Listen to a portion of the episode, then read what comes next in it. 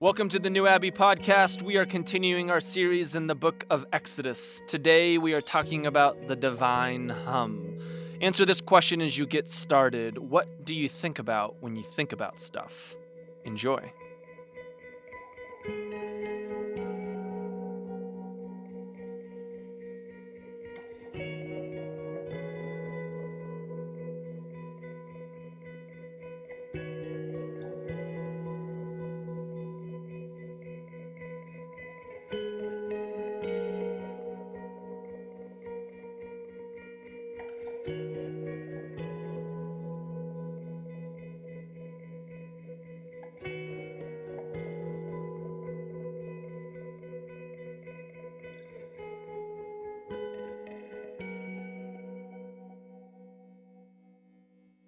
We are in an Exodus series, and kind of how we roll at New Abbey is we get into an idea or a concept or a book and kind of just keep working it until we're done with it.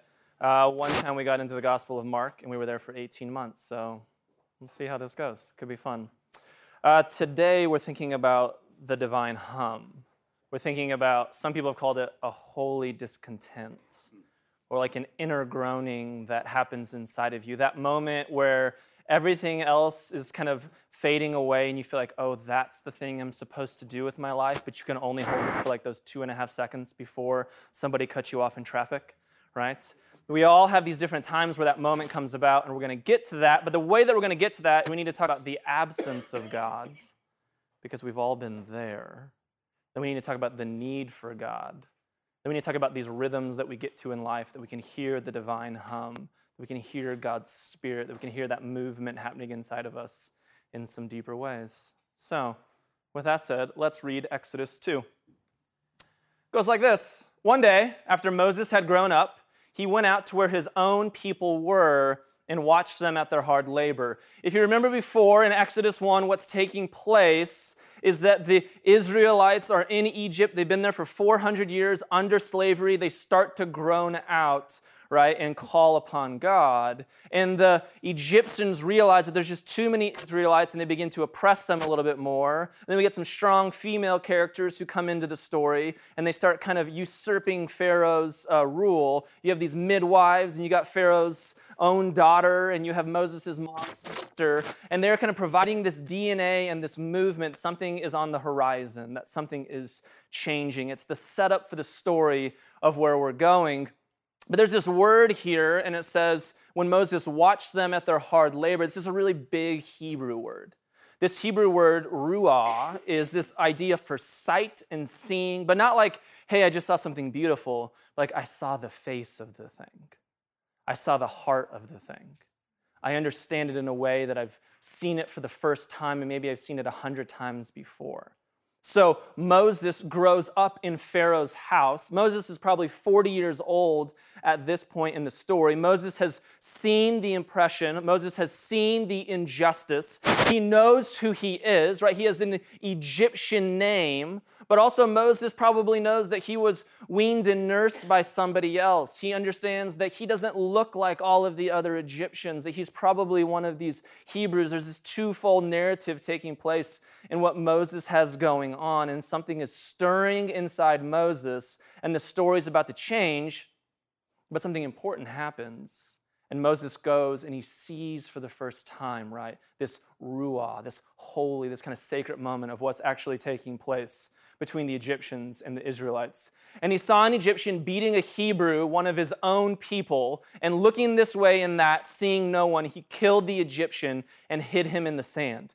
You're going to notice a few movements here of what Moses is doing. If you remember back, Moses was raised by these really powerful and strong women who were saying no to the systems, right? Pharaoh wanted to kill the first sons of everybody, but he had some strong women in his life who said, no, we're going to have a way of life moving forward here. His DNA, the air that he breathed, the people who taught him how to walk and say his ABCs, these were people who stood up to injustice. So Moses already had this in his bones to stand up to the injustices that are going on in the world. And we're going to see these three moments today where Moses is saying no to those powers and no to those systems and no to that oppression, but he's going to do it in some challenging ways, like killing a human being. Maybe there was some better ways to go about that, right? hey, Dad, Pharaoh, let's talk about some things, instead of, I'm going to take somebody's life. So we'll talk about these transitions and this change that takes place for who Moses is. So the next day, he went out, and this time he sees two Hebrews fighting. And he asked the one in the wrong, why are you hitting your fellow Hebrew, right? This is moment number two. Moments like, Moses is like, okay, we understand that the Egyptians are killing the Hebrews, but now why are the Hebrews killing the Hebrews? And doesn't this happen all the time, that sometimes oppressed groups are being oppressed by other people, and then they begin oppressing one another, right? That hurt people we talk about all the time here at New Abbey. And what we need is more healing in the world. And he asked the one in the wrong, why are you hitting your fellow Hebrew? And the man said, who made you ruler and judge over us? Are you thinking of killing me as you killed the Egyptian too? Cue Law and Order music, dun dun, right?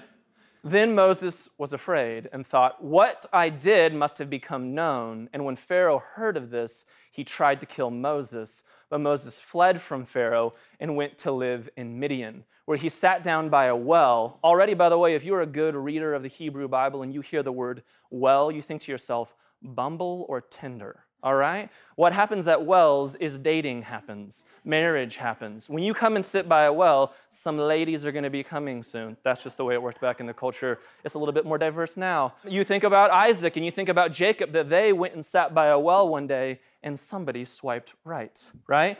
This is what is going on. So now you have Moses going to sit by a well, and being good readers of the Bible, you think some swiping right and up is taking place here. So now, a priest of Midian had 7 daughters, very good number, lots of options, and they came to draw water and fill the troughs to water to their father's flocks. And some shepherds came along and drove them away, but Moses got up and came to their rescue and watered their flock, which is like ancient language of, come on, right? And when the girls returned to Reuel, their father, he asked them, why have you returned so early today? And they answered, an Egyptian rescued us from the shepherds. He even drew water for us and watered the flock. Come on. And where is he? Reuel asked his daughters. Why did you leave him? Invite him to have something to eat.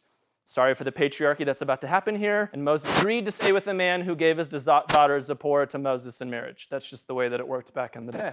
And Zipporah gave birth to a son, and Moses named him Gershom, saying, I have become a foreigner in a foreign land.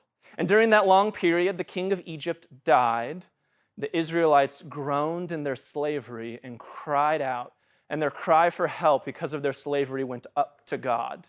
And God heard their groaning, and God remembered his covenant with Abraham, with Isaac, and with Jacob. And God looked, same word for Moses' watching before, ruah, down on the people of Israel and knew it was time to act. And we'll get to that a little bit later. So here's where we're at in Exodus. So the first thing that we need to talk about is the absence of God. In these first few chapters of the book of Exodus, God is not mentioned a whole lot until the very end here. Now, if you go back in the Bible to the book of Genesis, to the story of Joseph, it's one of the most atheistic passages in the entire Bible. Almost the entire narrative of Joseph and up to now very much doesn't talk about God, which is unusual for some biblical books. And there's a reason for that. And there's something important for that. And I would say for people living in Los Angeles in 2017, we probably resonate with the Joseph and early Moses story in a little bit different way. Because not all of us are having profound moments where burning bushes are happening and where God is speaking to us from pillars of fire. But some of us are just trusting somehow God is moving in the midst of all of this, even if I don't see the miracles and the neon lights and angels aren't appearing every morning when I have breakfast, right? So early on in these stories, God's not mentioned very much in the Joseph story, but yet there's this like intuition that's taking place underneath that says, but somehow we think that God is here, right? You have Joseph, who should be in no place to become the second in command of Egypt, to kind of do what Joseph does. You have these midwives who come about 400 years after the fact, right? And they stand up in the first act of civil disobedience in recorded history against the most powerful human being that the world has ever seen. So you're saying to yourself, there's a divine conspiracy happening here somewhere. Then what the Bible's trying to do for you in Exodus is it's trying to pull you back. It's trying to root you into a deeper covenant, into these promises of who this God is. And it's trying to tether where it's pulling you back to down so you understand that we're talking about a very specific God here. We're talking about a God who creates, and this God makes everything good. We talk about a God who makes covenant, which is very important in the ancient world because covenant is always made by the more powerful party to a weaker party. So God makes covenant with the Israelites, with Abraham, Isaac, and Jacob. And God is the one who's always on the move towards them, which is incredibly important in the story. That even in times or periods where it feels like the absence of God, this covenant, this God works and is always on the move towards humanity, which is crucial. And Exodus is trying to say, I know it looks like everyone's being oppressed right now, and there is real oppression going on, but there's a God on the move. There's things happening, bubbling below the surface. Maybe it's not going to work out exactly as you planned, but can you engage in this story still and what God might be doing here? And then the Bible is really good at like hint, hint, wink, wink, nudge, nudge kind of things. And so what it does is it says that Moses leaves Egypt and he goes into Midian. And again, you guys are all like professional Bible readers. So you think back to yourself in Genesis and you think, oh, when Joseph was sold into slavery, he was sold to some Midianites. So there's like this kind of back and forth going on in the Bible, that this one person who was part of the covenant God was brought into slavery through the Midianites and then brought into Egypt. And now this person is leaving Egypt and leaving slavery and the oppression that's going on there and is returning to this place in Midian. It's like subtle language that's going in the Bible, but if you're an ancient reader and you don't have like millions of Netflix and social media words going on in your head, you tend to pick up on these subtleties in a little bit different way. And you're saying to yourself, oh, the Midianites again. We haven't heard them in a little bit. Something must be going on here. So the story is pulling itself together. There's this clear reality of the absence of God. And now we get to Moses all grown up. And now we get to the divine hum. And now we get to the holy discontent. Now we get to the place where in each and every one of us at different times, there's like this subtle feeling of change or transition. There's this moment in each of us where we realize, I think there's more to life than the life that I'm actually living. How many of you have been there? Where you're doing your thing and you have your job or you're in that marriage or you're at that church and you hear God being talked about in a certain way, but underneath all of that, you think to yourself, I think there's just more to the story. And sorrow begins to build in you because maybe there's some type of absence of God, that life is very existential at the moment, or maybe it's angsty, or maybe it's depression, or maybe things just aren't working out for you quite well, and something is disrupted. And there's a sorrow there because you feel some type of detachment from who God is. But really, maybe what you're feeling detached from is that if God is over all and in all and through all things, as Ephesians 4 says to us, then God is like the very being of life. And so we feel disconnected from God and life itself, and all those things are deeply connected together. And we know that in this life we're living, that there's something deeper going beyond and under the surface, and we want to get to that thing. And so for me, I think that's what's going on with Moses here. I don't think you wake up one day and you walk outside and you say to yourself, I shall kill an Egyptian today. No. I think something's been brewing in you. Man, I'm an Egyptian. I grew up in Pharaoh's house. I kind of got some privilege. I kind of got some power, but I don't look like the other Egyptians, right? When I look outside, I see millions of people being oppressed and crying out, and their lives aren't as good.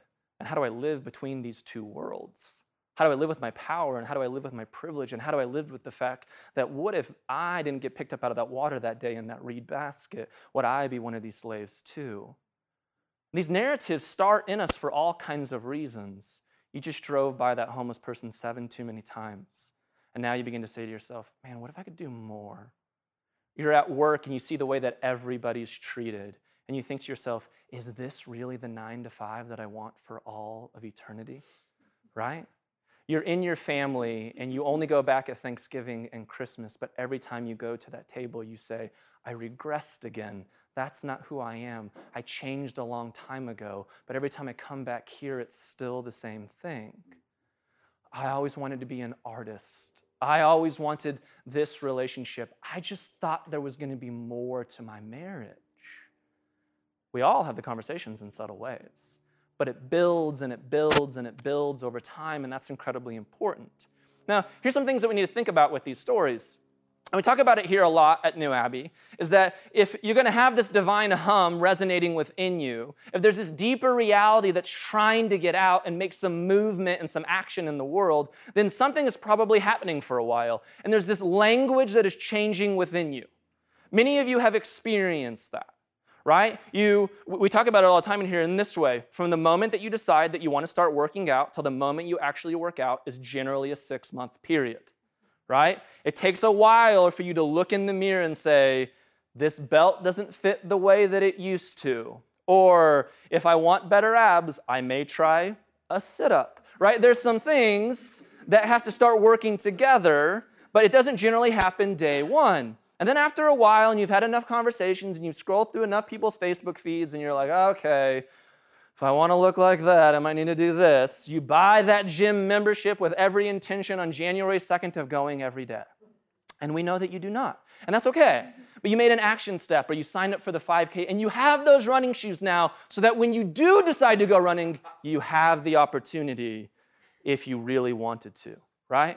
And then so as this language shifts within you, for whatever it is, whatever that transition is that's going on inside of you, whatever change that you're experiencing, whatever brought about that disruption, that move inside of you that says, you know what? I think if I move to New York, that's where my life's going to get better, right? I think if I can just change jobs, that's going to bring about the thing that I'm so interested in. I can't be in this church anymore because they continue to talk about women in this way. Pick your thing. We've all been there, and that thing begins to move within us, and we eventually have to take an action step, right? That says, okay, well, what's next as this divine hum is moving within me? Here's the crazy thing about our world, too. We live in 2017, so we have a lot more perspective and options than most people did throughout most of history. So in church, at times, we do this every time we start New Abbey, right? We talk about the value of life. That as a human being, you're intrinsically valuable. It's nothing that you do. It's nothing that you don't do. That God sees you as made in God's image. Wonderful. Some of you really live into those realities. We're all trying to embrace that at times when we're feeling down about ourselves. But the intrinsic value that you have is not the same as the quality of life that you have. And so we may all agree that we're valuable, but we're not all living at an equal equality in life about how we actually go about our lives. And then the challenge of that is that we can look on a screen and we can see that somebody else is living another life, and in fact, I kind of want to live that life over there. And maybe that thing is a healthy divine hum within you, or maybe that thing is incredibly unhealthy, but it's still triggering something deeper within you that says, a change needs to be made. A disruption is taking place here. Are you going to listen well to this thing? So however the language is shifting inside of you, take note of that, right? Invite some better language in there to help you process these feelings of what's going on. Some of you have had this thing going on for years in your life, and you don't know how to let this disruption let itself flourish or bloom. You need the therapist. You need the spiritual director. You need a community that can walk with you and say, yes, right, where's Brian? Brian, you need something like Be Free that says, guess what, I'm gay. Yeah, that's what I am.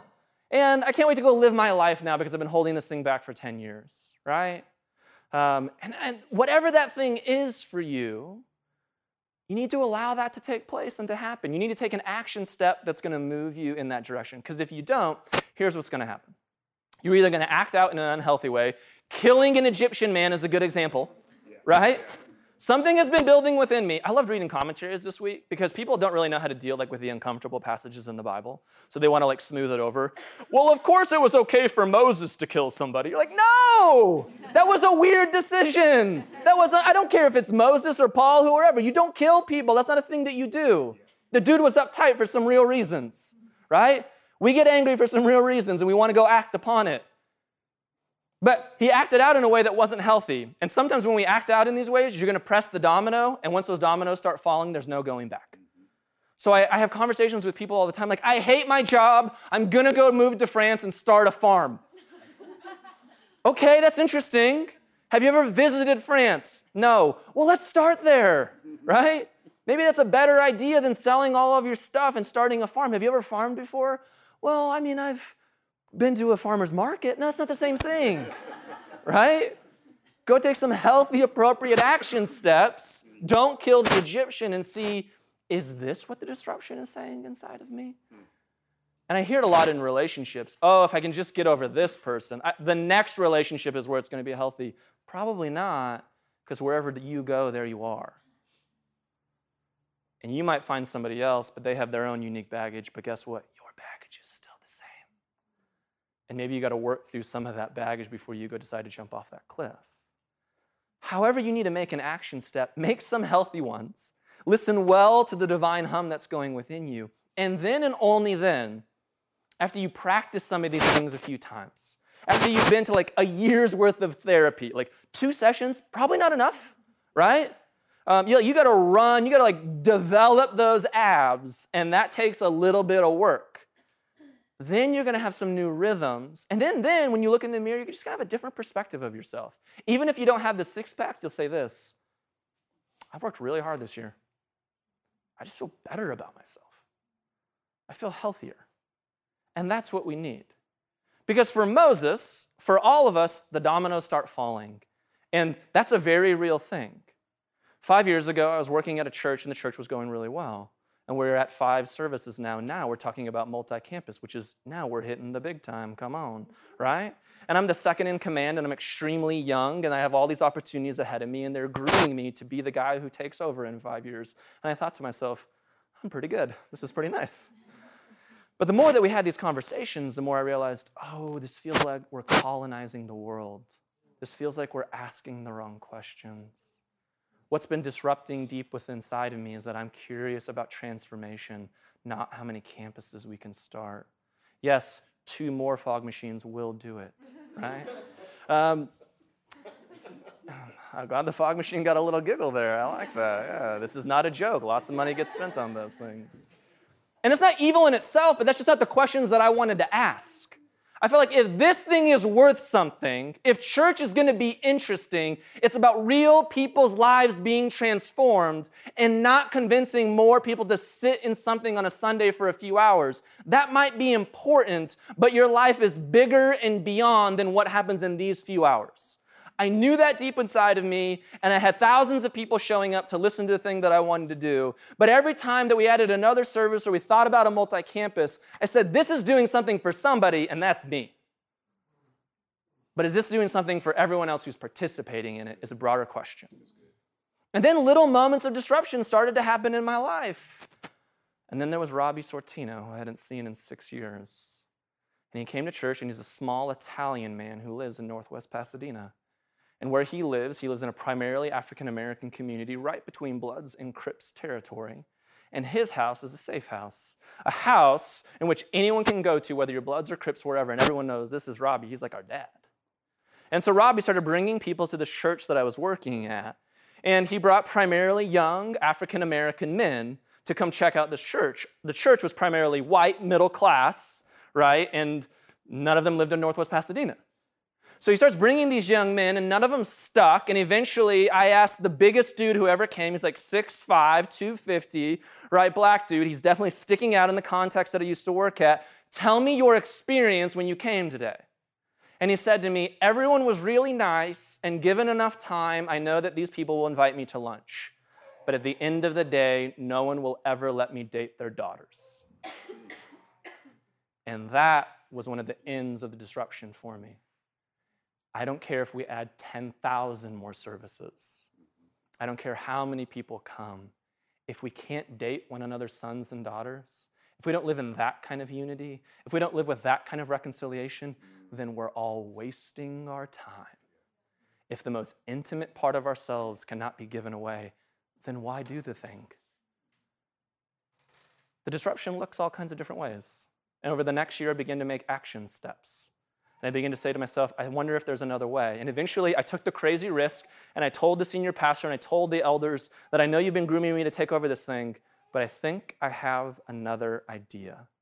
And 8 weeks later, I'm sitting in my living room with 8 people and some brown shaggy carpet, and I was terrified.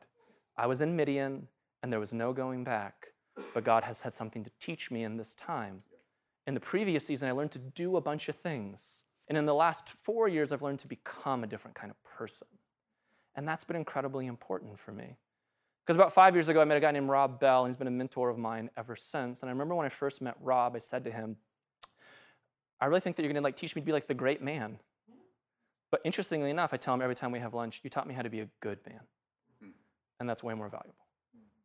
And you taught me to ask different questions, and it's not about the numbers, it's not about whatever. And those things can be great, but if it's not rooted in transformation, if it's not rooted in health, if it's not rooted in the actual story of Moses, which is for 40 years, he went into the desert, he hung out with the Midianites, but soon we're going to see that God's going to disrupt his life again, and God's going to bring him back to Egypt, because that's how the story works.